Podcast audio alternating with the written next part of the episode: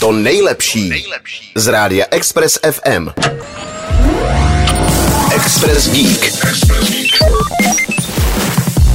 Nákladní lodě a tankery patří dlouhodobě k největším znečišťovatelům. A zatímco například vliv aut nebo letadel lze redukovat veřejnou dopravou či omezením cestování, bez lodí přepravujících zboží či ropu se neobejdeme. Cest, jak zmírnit negativní dopady na životní prostředí, je několik. Jednou z nich by mohl být pradávný přítel lodního provozu vítr. Ten částečně pro svůj pohon využívá i nový obří tanker, který do mezinárodních vod v ostrém provozu vysílá Čína. Přejít zpět na plachetnice by nebylo jednoduché. Jsou podstatně náchylnější na změny počasí a postavit takovou, která by se velikostí byt jen přiblížila typickému ropnému tankeru, zní nemožně. Na hladinách by se tak mohly brzy prohánět vlastně hybridy.